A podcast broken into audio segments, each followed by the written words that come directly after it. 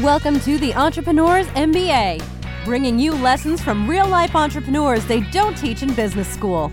Here's your host, business coach and marketing strategist, Adam Kipnis.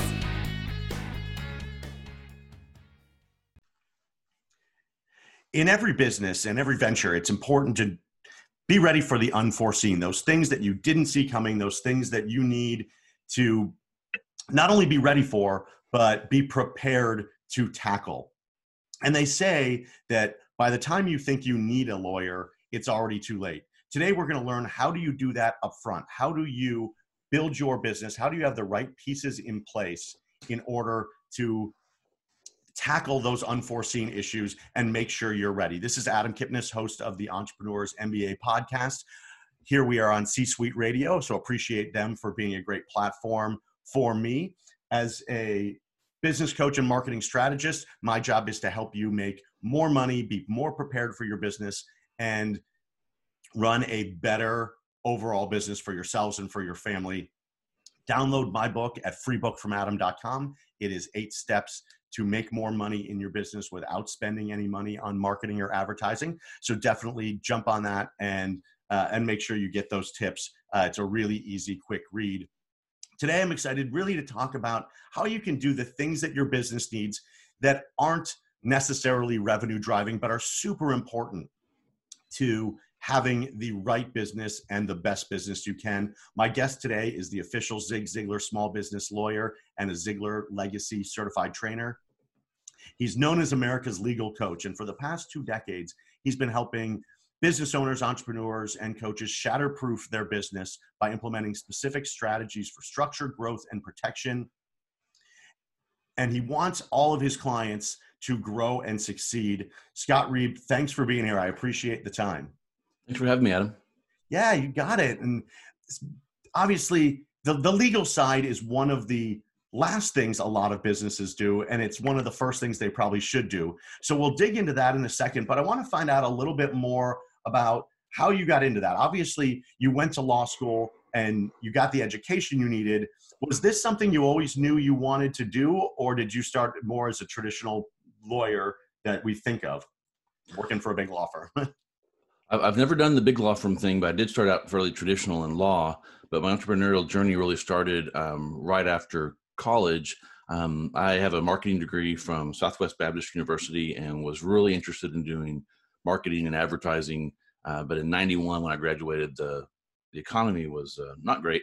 And there really weren't jobs like that for someone that was just right out of college. And so I ended up in sales, which was fine.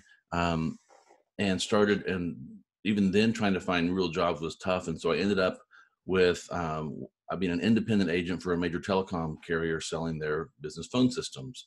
And so that was my first journey uh, into having my own uh, business. So I figured out a few things there on how to sell to my to the market that I had, and then I found something in their computer system that would allow me to generate uh, contracts for um, warranty uh, deals that were expiring, send them in the mail, and then do follow up with those with those clients. And most of them, seventy five percent of them, would sign back up. I get paid on the uh, total premium, and so I kind of had this mailbox money coming. Uh, and so I was I spent most of my time doing those contracts on my dining room table. The um, the company figured out that I was doing a really good thing, but they didn't like having to pay me the commission, so they took my contract away from me, gave it to a minimum wage person, um, and so I had my first um, bad entrepreneurial experience. Uh, also, that kind of I did what every red-blooded American would do. I decided I'll go to law school, so that won't happen again. and so off I went to the University of Oklahoma College of Law spent three great years there learning um, uh, learning all the legal stuff and then uh, went to work in traditional law firm where i did litigation. We were doing high-end uh, federal litigation on copyright trademark infringement type cases. Um, and truthfully that wasn't real exciting to me either. I really wanted to be more uh, where the rubber meets the road where i felt like i was helping people. That's awesome. And and it so your your first entrepreneurial experience really was not something that you that you planned on nope. it just appeared so when you did it was i mean you were flying by the seat of your pants a little bit Yeah, totally. Um, they, I, my recollection is that I had 90 days with a really some sort of a small base where I basically was a temporary employee, and then at the end of that 90 days, it was all me. Um, you know, we were I was young, we were married, we didn't have a lot of expenses, so the risk was low. Uh, but I had I had to I had to go find find uh, find the deals and skin them, or I wasn't going to make any money. Um, and so that was brand new for me because everything I'd done before, I was getting you know paid by the hour. So that was a different experience, and I liked being rewarded for rewarded for producing value instead of trading those hours. Um, but I also didn't like the other end of it where where they were able to pull it right right out from under me. And so that was a, kind of a wake up call. I did I did enjoy it. The flexibility was great. Um, I had more flexibility in my time than anyone else I knew of our friends. I could pretty much make my own schedule. Um, and so I knew then that I enjoyed that part of it. And my dad had always worked for a company. He he he was in sales um, and had some flexibility, but he wasn't um, the boss, so he couldn't just do whatever he wanted to. I did enjoy that part of it. I just been able to do pretty much whatever I wanted to when I wanted to, and so eventually I was able to work back around to that. yeah, I started almost the same way where I, I, I, was in the financial services industry and I had a sales job. One of the things they don't tell you about a sales job is it really is your own business. You have to create leads, you have to work them through the funnel. You probably have to manage your expenses, whether even if they're corporate expenses, you still have to manage to that. In in that, how did you when you finally started your own business post law school, post working for the law firm, how did those experiences translate and make that that jump easier than it might have been if you didn't have that first experience? Well, um, mo- most lawyers don't believe they're in sales and don't want to be in sales. I had no problem with it um, because I had done it before. I knew how to do it. I knew how to prospect, and I knew how to do a sales presentation, how to do closings, and I've been I'd been through some really good sales training, and so that part was really um, easy for me. And so um, after the first year of practice, I was a partner in that law firm. I was a partner in two other law firms before I split off and did my own. So really, since 1997, I have been an owner of a business in one way or another, and that's uh, so that's kind of always shaped how I have thought about things. I've always had an ownership mentality rather than an employee mentality. But I will say it was it while it was I was an owner, it wasn't the same as it all being on me. When in 2005 I decided to go do this thing all by myself and do it my way, that sounded great, um, and it was. But then everything again was you know all on me. Like you said, I I had to do the I had to prospect then I had to close the deal. I had to do make sure the deposits were made. Right, it was all the stuff uh, that Michael Gerber talks about in the E Myth that I didn't really realize how many hats I was going to have to wear to actually run a law firm. Well, and, you also got rid of billable hours and and translated that into into sales, which is a very different line of thinking than you probably had in those first eight years as a partner in the law firm. You bet, and it was really different than the first uh, we're at 15 years now with this firm. The first eight years of that firm, um, I was just building as fast as I, uh, you know, as fast as I could. As actually when I started this firm in 05, I was so busy with the work that came with with me when I started the firm that I forgot to bill for 90 days. one of the things every business owner uh-huh. has to do. It's another one of the hats you have to wear. Uh, and so I ended up staying all, uh, doing an all all nighter uh, to get my bills out. Um, I, I didn't have billing software. I didn't have any, so I had to create it all in Excel. Um, it was kind of a nightmare, but we got it all out, and then I I never did that again. So we started building on a. I now build. I have ever since then build on a two week basis uh, instead of monthly. We build every two weeks, and so it keeps everyone informed and really they know what's going on with their cases and where they stand financially. But then in uh, I started having business owners that really could not afford, you know, to pay me a retainer uh, and then pay me, um, you know, my the going rate. They just, you know, new business owners just really couldn't afford that. And so I would have them talk about, man, I wish there was some way that small business owners could act, have access to the stuff you do because you're doing really good stuff. And so that really stuck with me. And in 2012, I hired my first business coach to help me develop um, a different model to serve small business owners. And I, think that that transition and that that learning is one of the things that we all go through as business owners, where things creep up, opportunities creep up, but we also see sort of the flaws in, in our own model. And, and one of the challenges for law firms, I've got uh, a brother and a sister, both who are attorneys. And one of the challenges is it's almost always a little bit late once we hire an attorney, right? We something has happened that leads us to an attorney, right? Versus always having an attorney as part of our team. How did you help your clients, and how do you help your clients understand that need? They're paying for something that they hope they'll never need, but they really need it.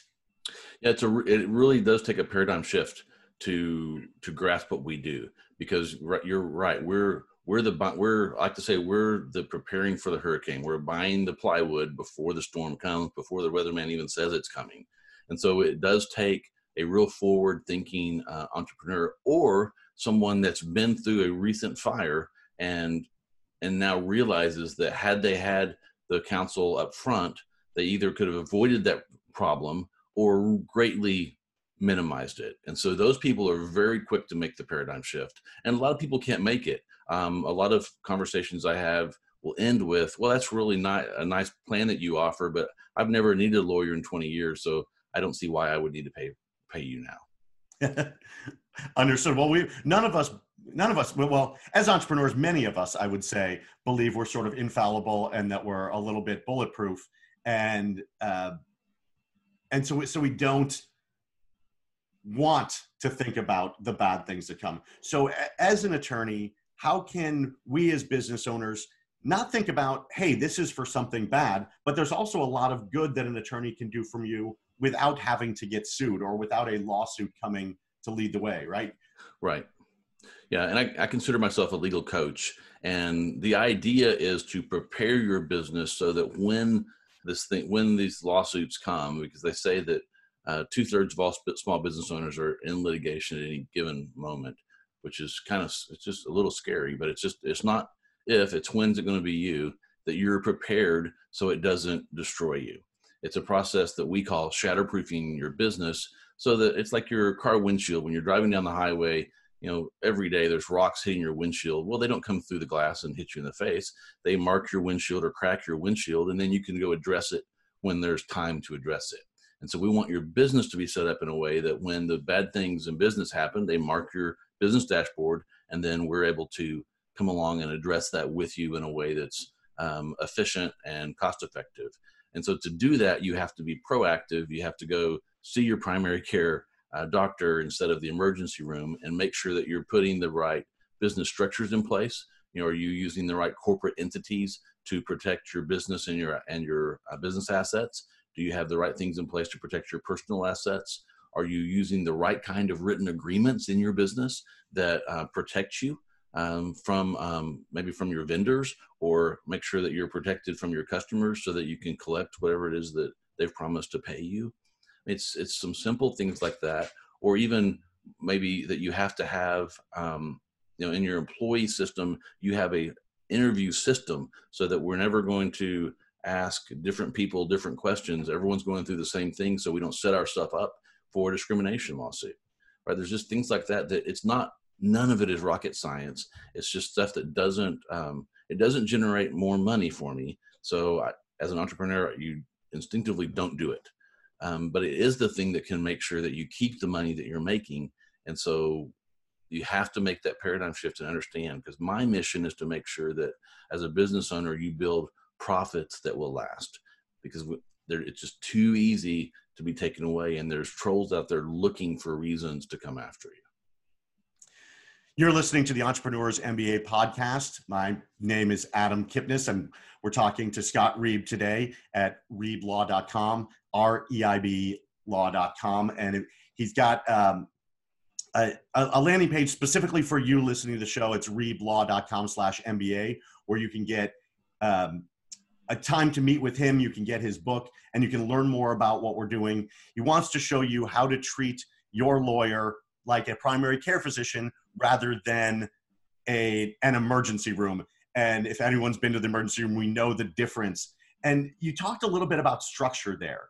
There are so many things, right? We, we get our business, we get our LLC or corporation, and we're often running as business owners. because we think that we've got the the corporate shield and it will protect us. But there's a lot more to it, correct? That's uh, that's right, and a lot of people are they're trying to do the right thing by creating that corporate shield, but they're maybe going to the wrong place to do it, and so they're getting a real um, a real weak shield. So what I see a lot of people doing is they the first person they go to when they start their business is a CPA, which a CPA or accountant is a very valuable strategic partner, and you should should definitely have one. But they're not the right person to help you set up your legal structure. They should be part of the conversation uh, from a tax standpoint, but they're not the, per- the right person to give you the advice on what type of protection you need or to do the legal documentation. And so what you end up with is a lot of entrepreneurs have a certificate from the state saying they have an LLC or a corporation, and then they've got a tax ID number from the feds, and they think they have their corporate shield. Um, they missed a couple steps. They didn't do an operating agreement. They didn't have an organizational meeting, uh, and they didn't capitalize their company. And so if they ever get sued and get into a collection of a judgment, the questions they're going to start coming to them in what's called post-judgment interrogatories, where they're asking them what assets they have. They're then going to ask them those questions of when did you form your company? When did you have your organizational meeting? Who are your, if you're a corporation, who are your directors? Who was the first director? Who's the second? Uh, when were these elections happen? And these are things that most entrepreneurs have no way to answer because they didn't do it they didn't they were never told that there were that it was important. And so suddenly the shield they thought they had starts to fall down and then everything that they've built is exposed. And it's such a it's such a deep subject. We can we can go down a lot of rabbit holes. I want to take you down a quick one. We won't go too deep but most startup businesses and even, and even um, single person owned businesses run their business and their personal lives almost together.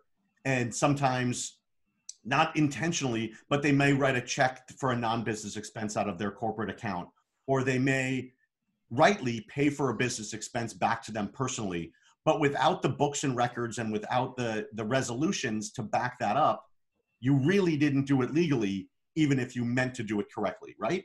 That's correct yeah you've got to have everything documented right and the and there's there's ways to do it especially if you're if you're using the limited liability company the llc for instance because it's so flexible in the way that you write your operating agreement that you can really set that up and document it right so that what you're what like the, the transactions you were describing are um, are lawful and that they're not um, it wouldn't be something that would expose you to your corporate shield being being pierced.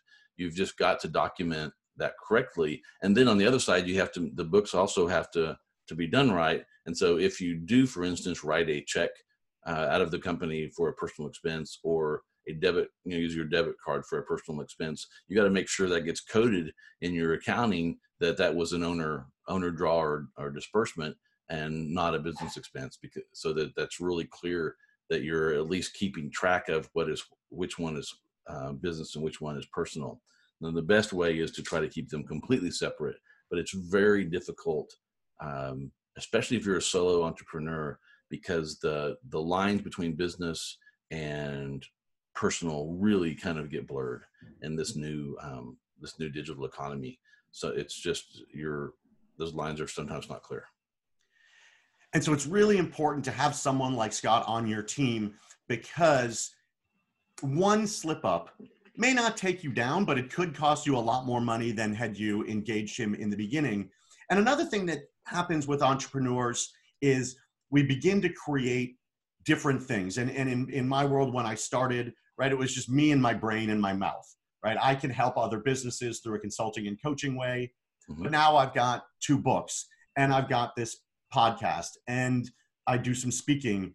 And those are different businesses, but there's intellectual property that we might not think of intellectual property, right? We think Microsoft and Apple have intellectual property, but little old Adam or, or, or somebody who's just working out of their house doesn't have it, but we all have it, and we need to think about it differently, correct? That's right. Everyone that's creating things has intellectual property, and you've, you know, for you've got a couple of different kinds. You have a brand that uh, you should be trademarking if you haven't, um, so that that's protected the only way you can protect that brand really is to have a, a, you know a trademark issued by the United States Patent and Trademark Office. Otherwise, you could find that maybe you're building on someone else's brand because you thought your idea was original, you thought your name was um, the first one to ever use it, and then you find out a few years into it that someone else had it. You're infringing on their brand, and then suddenly um, they're coming after you. The other thing is that things like podcasts, um, maybe you're doing blog, you're blogging, those all have copyright uh, attached to them, and it attaches immediately under the what we call common law. But if you ever want to stop someone from using your stuff, you have to have registered it with the United States Copyright Office before you can go after them for infringement. And th- none of those things are are difficult to do, um, but most people don't take the time to do it. Um, and you should mark your stuff so that people know that you consider it to be your brand. So you should use if it's a trademark, the little TM next to it.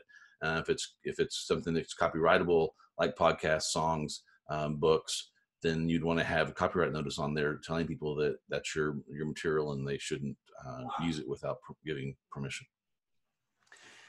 And I, so many good things there. So much that that a, a lot of us don't do, don't even think of, don't even know to think of. And there's probably people saying themselves, "Well, damn, I I haven't done any of that. Is it too late? No, it's uh, it's almost never too late. Uh, once you're in litigation, it can be uh, close to too late, uh, and you have to maybe start over. But no, you have to start where you are, get with a legal coach, and start working on it. You can't do it all at once. You don't have uh, the the time to take care of it all, or probably the cash. Right? It's always a matter of those two things. But just at least coming up with the find where the holes are and create a list, prioritize it, and work with your legal coach on filling in those holes and you just one by one start taking care of them and then you can breathe a little easier because you'll know that your business um, is a lot more solid and will stand up to attack. But you just have to start. It's uh it's not too late but you do need to start. And so how you would you would mention that in a traditional law firm or lawyer uh, client relationship there's usually a retainer and then an hourly. And some people like, I don't have 10 grand plus $500 an hour to do all of this stuff. Let me make some more money before I do it. But you created a different model. Tell us a little bit about how your model works versus the traditional law firm model. Yeah, um, we, we created a subscription model, right? So our clients pay us for a specific bundle of services. We have three different levels, and so they know exactly what their monthly fee is, their investment, um, and what they're going to get for that. And then if there's something that's not included in their plan, then they've by being a an access VIP, they get um, they the rates much cheaper. They get a discount.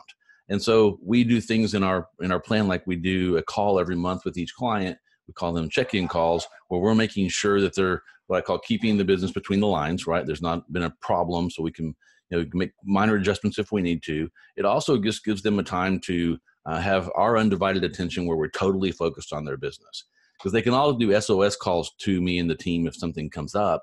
And then they've got my attention, but I've just come from something else. I'm getting ready to go to some, you know, and so they don't have my full attention. But during those checking calls, we're completely focused on their business and building our relationship with them so that they have trust in us. Uh, it's like when you go to a new doctor.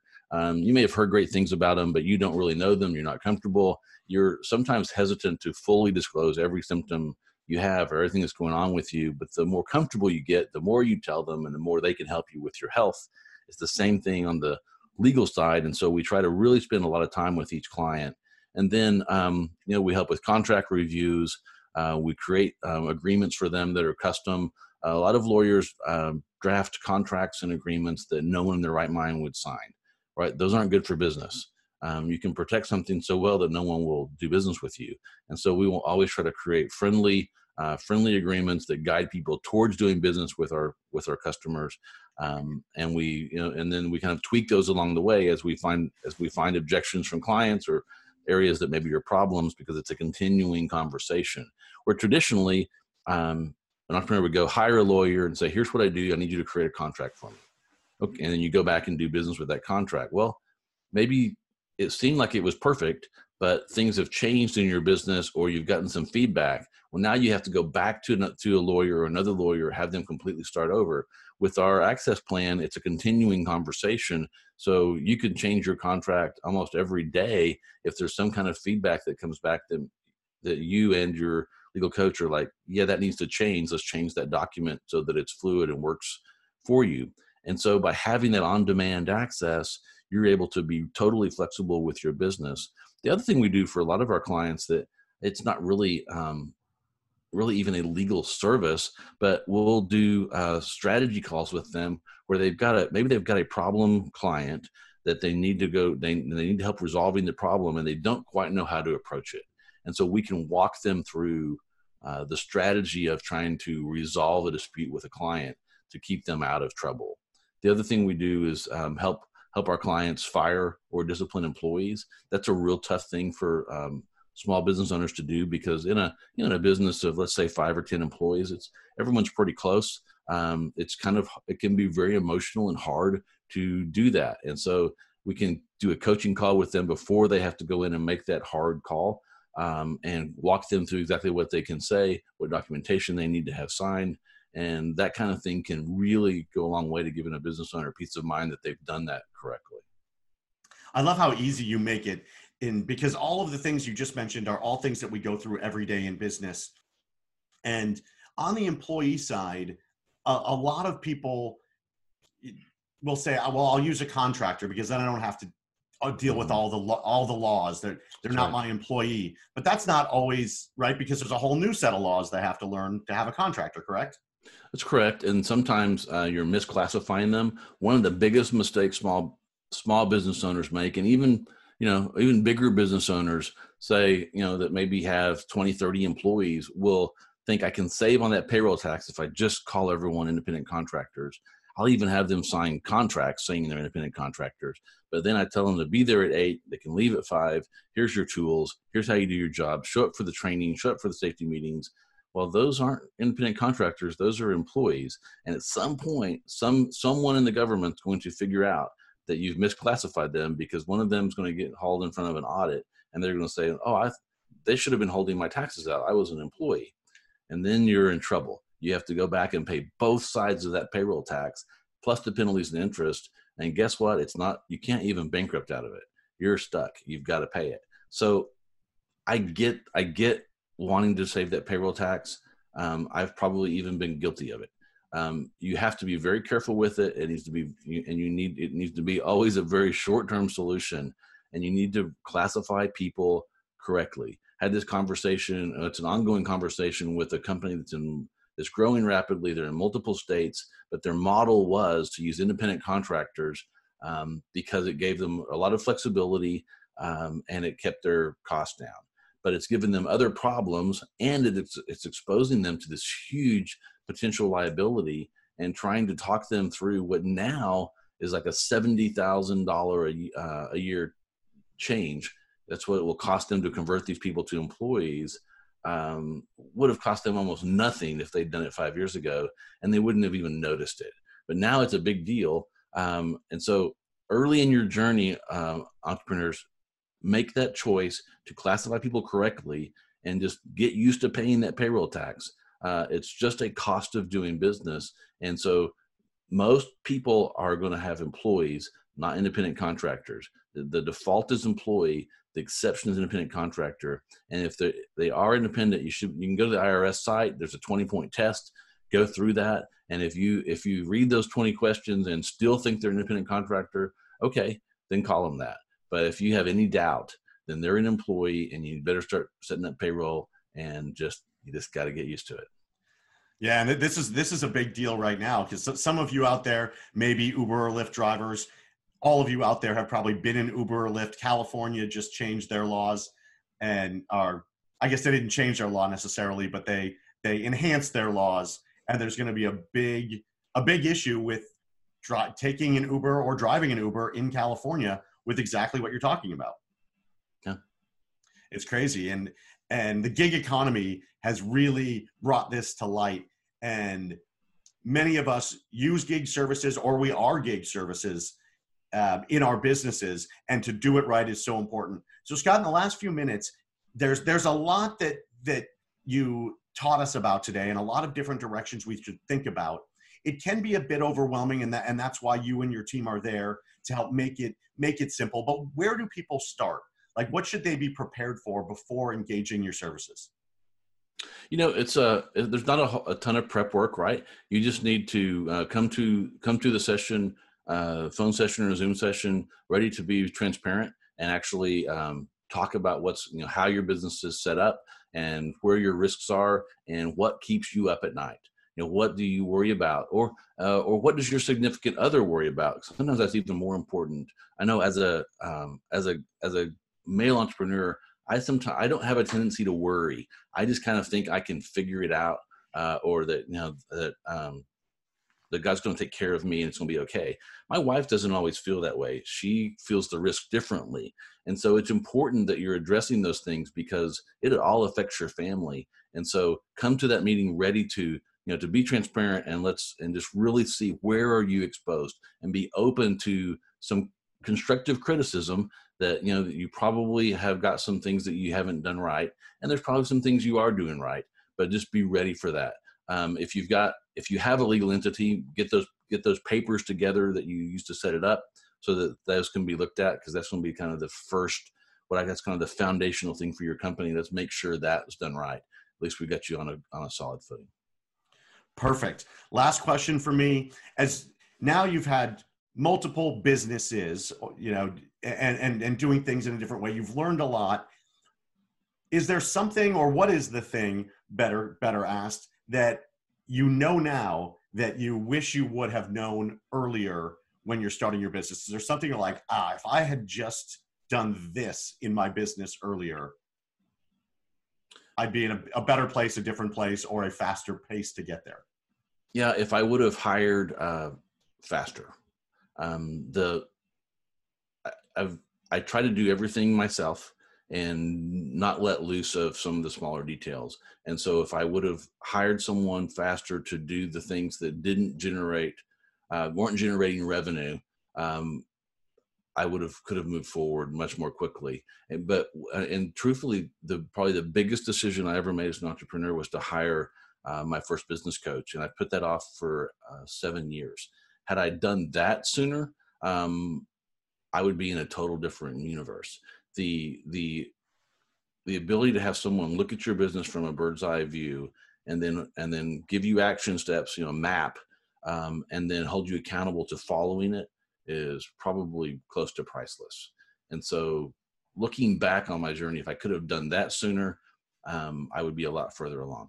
So make sure you're bringing people into your business that have uh, the expertise you need and can take the things off your shoulder that you shouldn't be doing and then find someone to help you um, navigate that journey because you just cannot see the forest for the trees. You think you can, um, but once you engage a really good coach, you'll be amazed at what you can do. I love it, and and that's what I do for my clients. And Scott does it on the legal side. I do it on the, the marketing and, and revenue side. So Scott, I really appreciate the time today, the knowledge, and everything that you brought. It was great. Thanks, Adam. It was a lot of fun. Awesome. And thanks everyone for listening to the Entrepreneurs MBA podcast. Look forward to having you all on the next episode. You've been listening to the Entrepreneurs MBA. Download Adam's free book, How to Make More Money in Your Business, at www.freebookfromadam.com. This podcast is a part of the C Suite Radio Network.